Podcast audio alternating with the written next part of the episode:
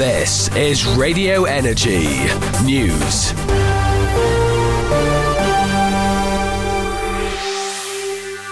Hello and welcome to EN4 News with Alistair Russell and Hannah Madden. Coming up on today's programmes, the travel industry welcomes the recent relaxation of travel restrictions. It's obviously a major step forward for travel and for people wanting to travel and for the travel sector, with 47 countries coming off the red list.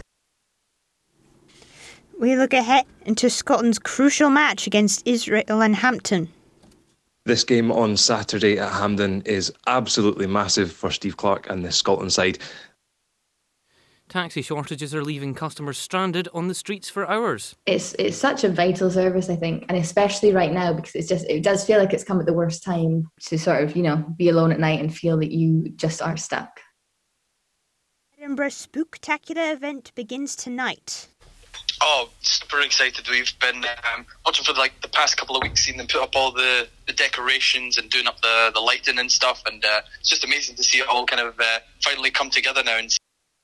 But first, the UK government has announced that 47 countries are to be cut from the red travel list. Stephen Brown reports. The UK government have announced 47 countries have been cut from a red list for fully vaccinated travellers. The red list has been reduced to 7 destinations, including Colombia, Dominican Republic, Ecuador, Haiti, Panama, Peru and Venezuela. In addition to this, the UK will be welcoming fully jagged arrivals from 37 destinations, including India. All these new changes will take effect from 4 a.m. on Monday morning. The government have confirmed passengers will be able to send a picture of a lateral flow test as a minimum requirement to travel. During an interview, the Transport Secretary, Grant Shapps, said, "It's obviously a major step forward for travel and for people wanting to travel and for the travel sector, with 47 countries coming off the red list, meaning people can now travel, amongst other changes.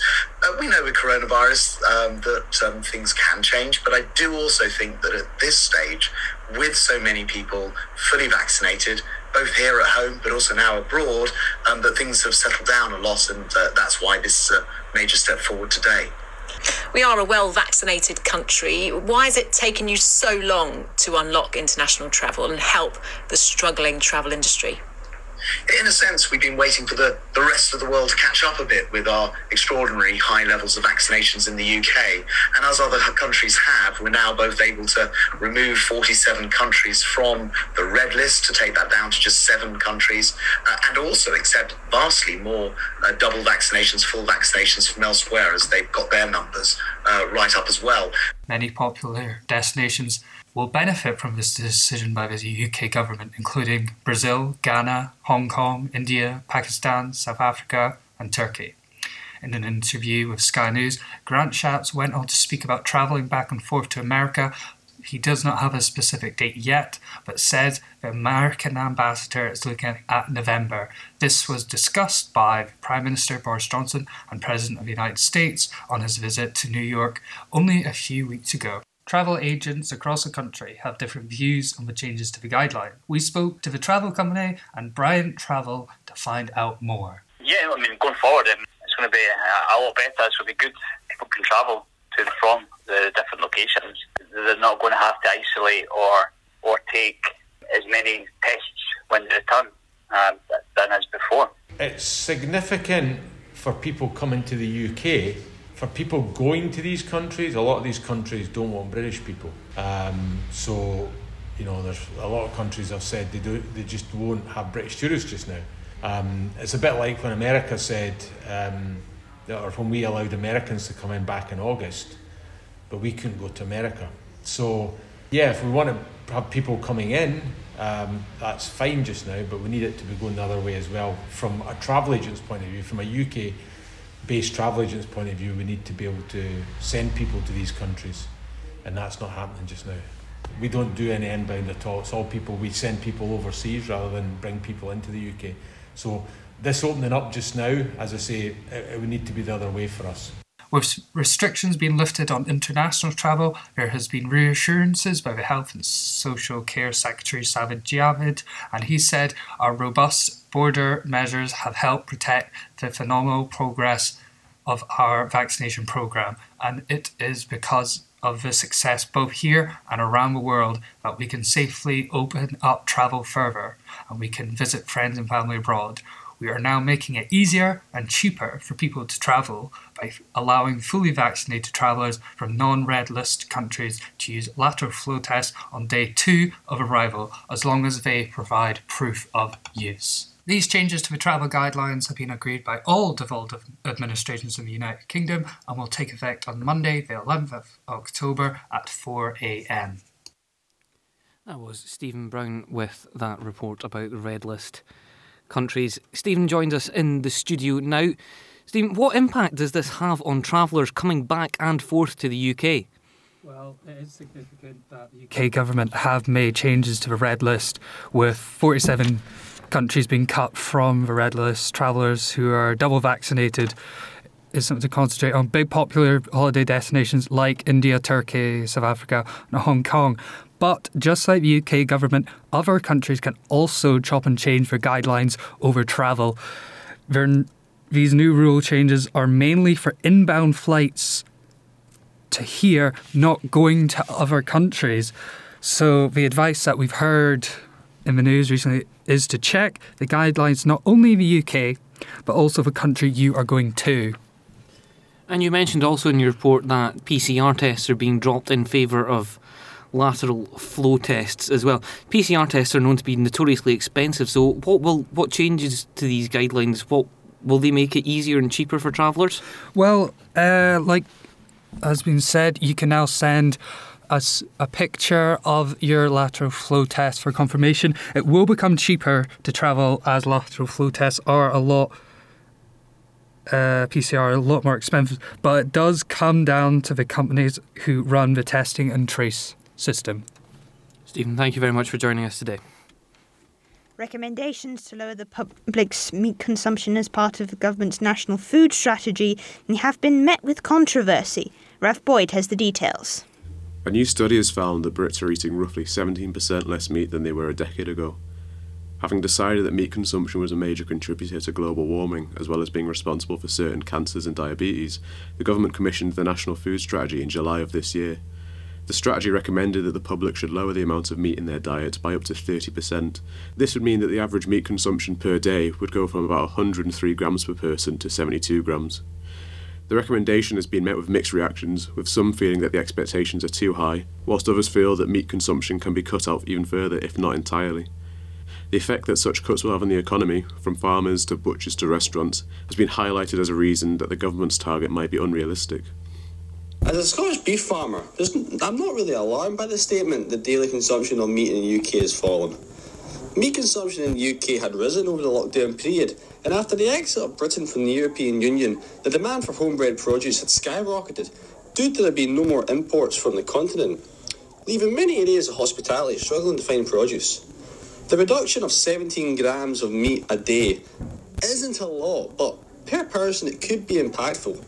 However, many meat alternatives include imported ingredients from around the globe, which has a greater environmental impact compared to grass-fed British red meat. I think, and therefore, homebred red meat will continue to be a staple within a balanced and sustainable diet for the British public for years to come. The publication of the study has coincided with concerns regarding the planning of a large-scale pig cull, which is linked to a shortage of butchers as a result of Brexit. When asked about the issue, Prime Minister Boris Johnson said this: "For better or worse, it seems the future could feature far fewer fry-ups." A local restaurant manager had this to say: "We have definitely noticed a change in people's ordering habits. People are now more drawn to vegetarian or vegan products due to the wide availability of them. There is a stigma attached to vegan and vegetarian products. These products give them a label and it puts people off by calling them plant-based foods. People are genuinely curious as there is a wide availability. I think curiosity is driving people to try brand new foods, and it is a big factor in people not wanting to eat meat more nowadays."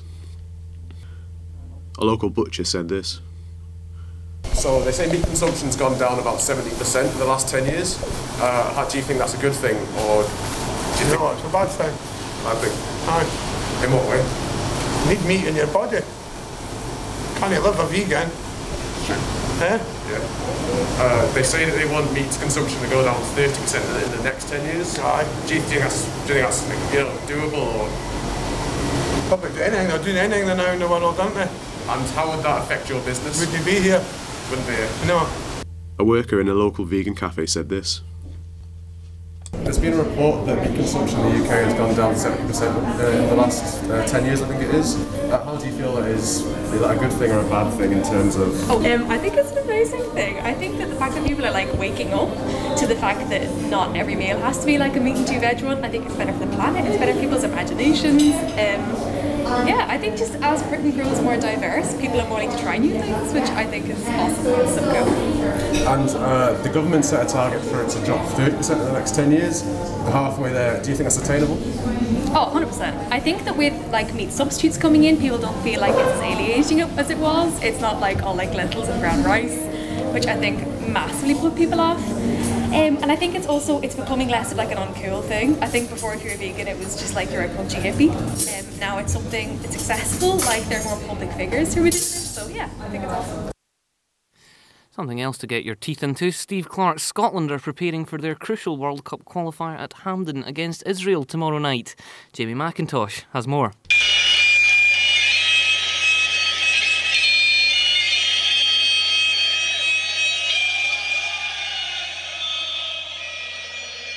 It's now just one more sleep until Scotland take on Israel at a sold-out Hampden Park in their World Cup Group F qualifier. After a disappointing display at Euro 2020, attention has now turned to qualifying for the 2022 Qatar World Cup. The Scots currently occupy second spot in the group behind runaway leaders Denmark and 1 point ahead of Israel in third spot. Scotland's victory in Vienna last month provided a massive springboard for them to grab second place in the group and secure a playoff shot at World Cup qualification. Scotland boss Steve Clarke has failed to defeat Israel in 90 minutes in the previous four meetings, and Gordon Sheech from the Tartan Scarf podcast admits it's a massive game for the Scotland boss.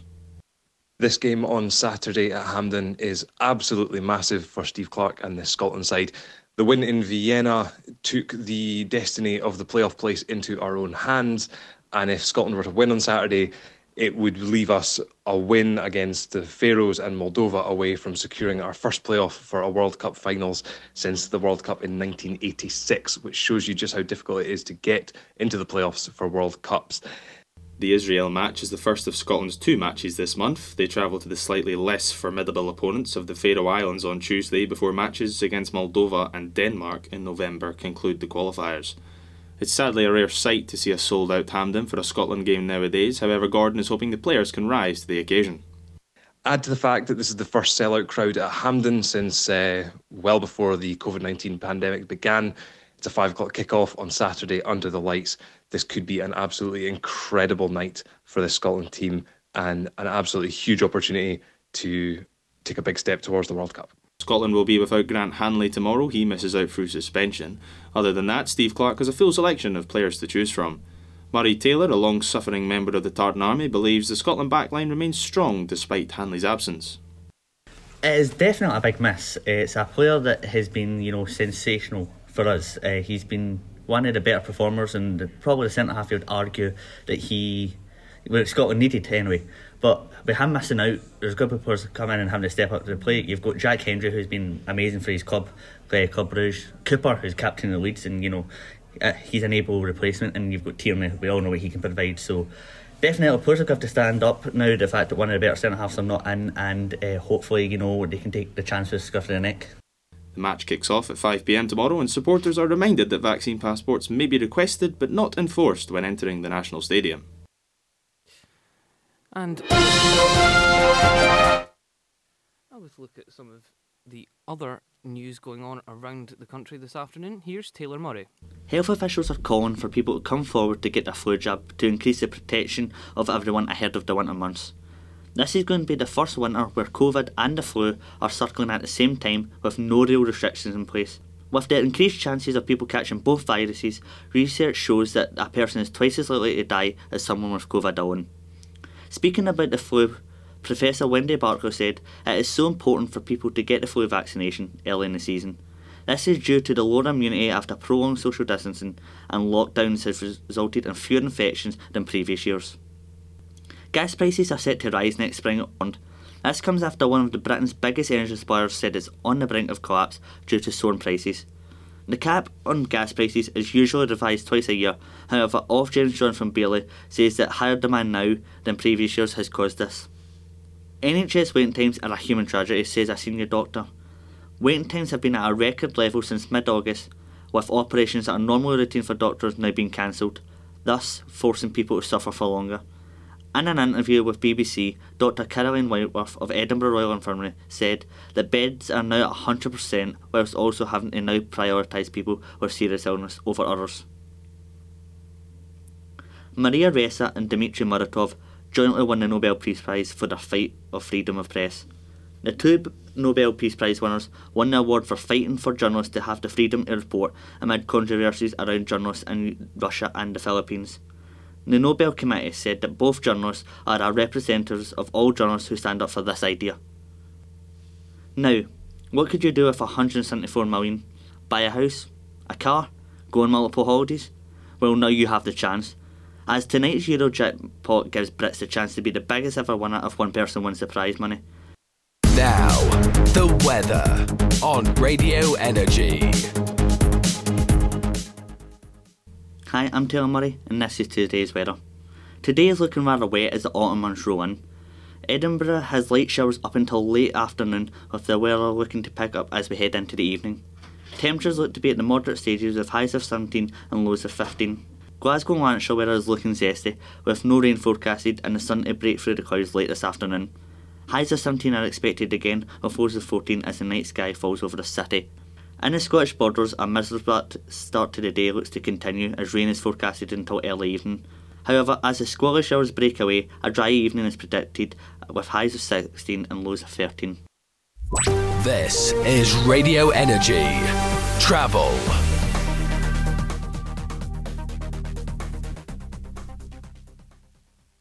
Now for your travel update in and around the capital. I'm Taylor Murray and I am going to be getting you home. Sheriffhall Roundabout has experienced congestion all morning. The initial accident on the Millerhill Junction at 9:30 this morning has now been cleared.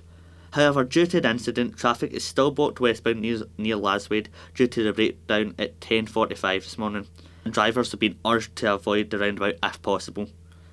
Eastbound is moving well from Hermiston Gate and the Queensferry Crossing isn't experiencing any problems at the moment, which is good news.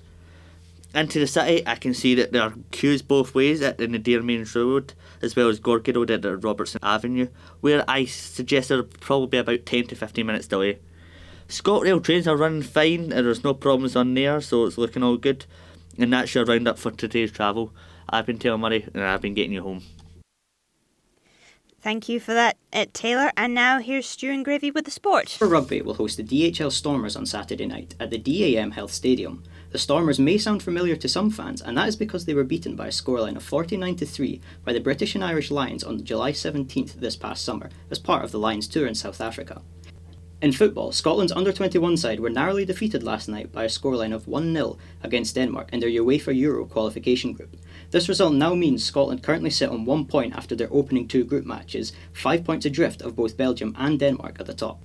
A Saudi-led consortium has purchased Newcastle United Football Club for a reported £300 million, ending Mike Ashley's 14-year ownership of the Magpies. Despite the largely controversial takeover, many Newcastle fans gathered outside St James's Park last night to celebrate. Scott, a Newcastle fan, has shared his thoughts on the takeover and what it means for the future of the club. This takeover is such an exciting time for the club, to see ambitious owners that are willing to invest in all aspects of the club, not just on transfers, on the stadium, on the training ground, on the youth academy. It's just amazing to see, really.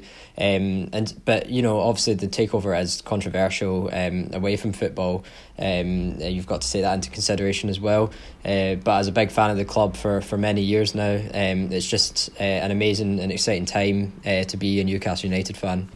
Finally, Bonnyrigg Rose broke a new record in their Wednesday game versus Vale of Leithen. The Midlothian club slotted 13 past the home side as they won convincingly. Bonnyrigg Rose manager Robbie Horne has said that the attitude of the players from the first whistle to the final whistle was great. In golf, David Drysdale and Grant Forrest are currently in the top 6 for the Spanish Open. England's Ross McGowan is currently leading on day 2 of the tournament. Finally, in tennis, Emma Raducanu is back in action tomorrow morning at 2 a.m, where she will face Alexandra Sasnovic in the round of 64. This will be Raducanu's first competitive match since her historic US Open victory. Andy Murray is also back in action today for the Indian Wells Masters, where he will meet Adrian Mannarino in the round of 128, with the match scheduled to begin at 3:15. Fans of Murray will be happy to know that he has found his wedding ring and is indeed back in the good books. Indeed, Andrew Murray back in everyone's good books, but especially his wife's there. Students across Scotland are facing a shortage of suitable accommodation and soaring rents. Josh Henry reports. There was a growing fear among Scottish students as the accommodation crisis continues. With the surge in demand for housing following the pandemic, there has been calls for immediate action to be taken as thousands of university students across the country have found themselves with nowhere to live. A shortage of accommodation has led to a challenging and competitive market, and with available housing being so costly, many students have been forced to defer from their courses and in some instances drop out of university altogether. Student unions have also faced endless requests for help as their students have suffered with the severe lack of affordable accommodation in their areas. The coronavirus pandemic submerged students into a world of remote and online learning, stopping many from getting the long-awaited university experience. And while some have been lucky enough to find accommodation on their return, it has proven extremely difficult to keep on top of bills whilst attending university full-time. Reuben Poole, a business student at Edinburgh Napier University, has successfully found accommodation after a long wait.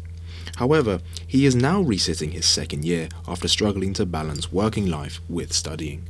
But the cost of living has just been a huge liability for us and a massive downside.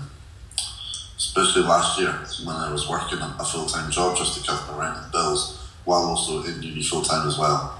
There has been a significant increase in rent for new tenants and in some cases a request for 6 months rent up front.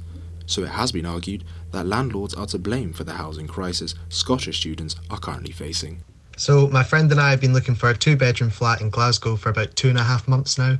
We've been to loads of viewings, filled out all the application forms, sent off all our documentation, etc. But we've just had absolutely no luck anywhere. We've not been particularly fussy either.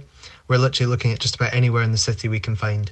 But time and time again, we're being met with rejections, or we can't even get ourselves booked in for viewings before all the slots are gone. It could definitely be down to the COP26 conference, which starts in the city on the 31st. All I know is we're definitely not the only ones who are facing the same struggle at the moment. The huge levels of demand have seen housing and even the more affordable areas receiving hundreds of inquiries within days of being on the market, meaning students are now left to battle for a space.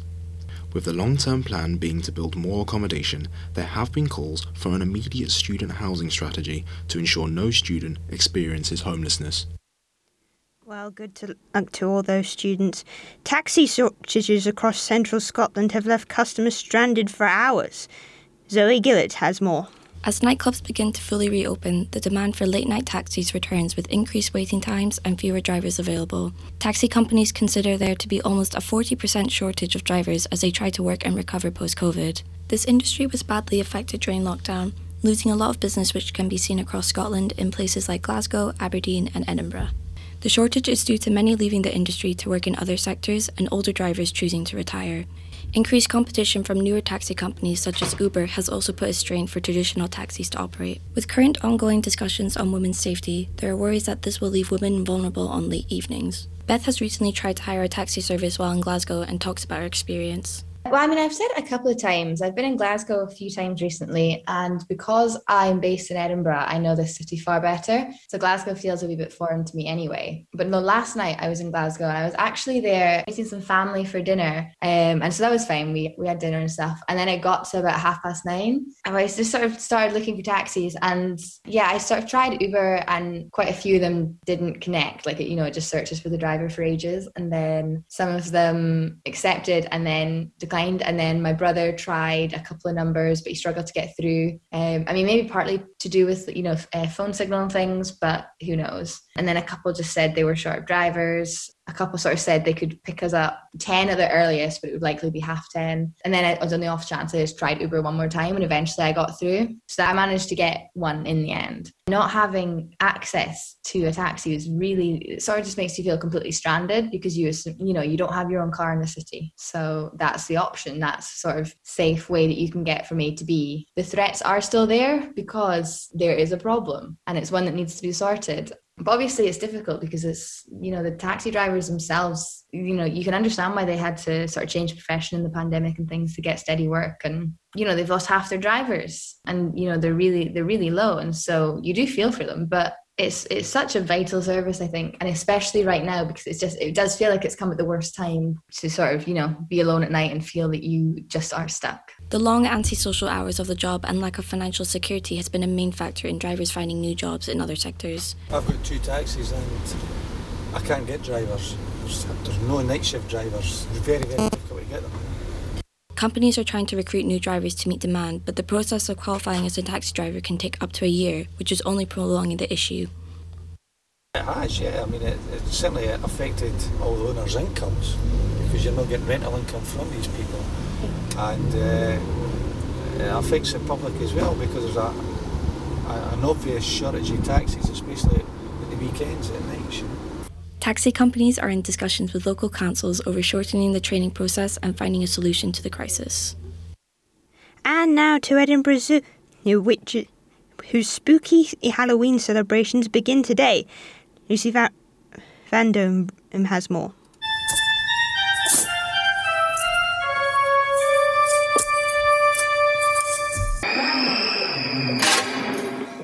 Edinburgh Zoo launches their first ever Halloween event today, which will run until October 31st over certain dates throughout the month.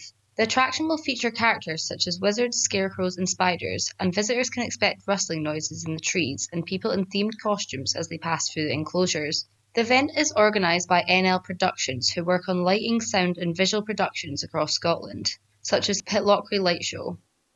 And our reporter, Kenzie Devine, whisked herself along to the zoo to go and see what all this spooky business was about. I'm here today to have a chat with Jay Sharma, an employee of Edinburgh Zoo, to find out what he thinks of the spectacular events this year. Oh, super excited. We've been watching for the past couple of weeks, seeing them put up all the decorations and doing up the lighting and stuff, and it's just amazing to see it all kind of finally come together now and seeing visitors come in and get to experience it fully. So there's a lot of kind of statues have gone up of jack-o'-lantern men and wolves and skeletons, so many decorations and lots of cool lighting projections and stuff as well. So they've done up kind of one of the the Hyrax rock wall has been they're projecting ghosts and witches and stuff onto it. And there's a lot of spooky music as you walk about. They've also hired some actors to dress up as witches and wizards and kind of converse with visitors as they're walking about the park. Upcoming events for the zoo have also been planned in hopes to bring in more visitors after a tough year for the Costorphin attraction due to COVID-19. Ticket prices for the spectacular After Dark theme nights differ from £17 for an adult, £11 for a child, and free for carers and kids under 3. There will also be discounted prices for those who are members at the zoo. The events run from 5:30 until 9pm on various dates, with entry slots that are available every 15 minutes. Last entry is 7:30pm and customers are in store for a 1-mile trail that will approximately take an hour and a half to complete. Due to COVID-19 safety requirements, you must book your ticket online in advance to help the staff keep track of numbers and carry out proper social distancing regulations. The event is suitable for all ages, families, and is designed so that wheelchairs and buggies can get around. Christmas events are also in the works for the zoo to help visitor attraction, and we can expect a similar trail with more festive lights following the Halloween theme nights. The Christmas events will run from November 19th until January 2nd, 2022, and is likely to be organised by the same production company. Keep an eye on Edinburgh Zoo's websites for information on specific dates and head down for some festive fun. Indeed, that does sound like good fun. That's all from us at EN4 News this afternoon. Thank you very much for listening. If you'd like to read more about our stories, and indeed many more stories that we haven't covered on this bulletin today, please do take a look at our website where you can find a whole lot more information. And thank you very much for listening.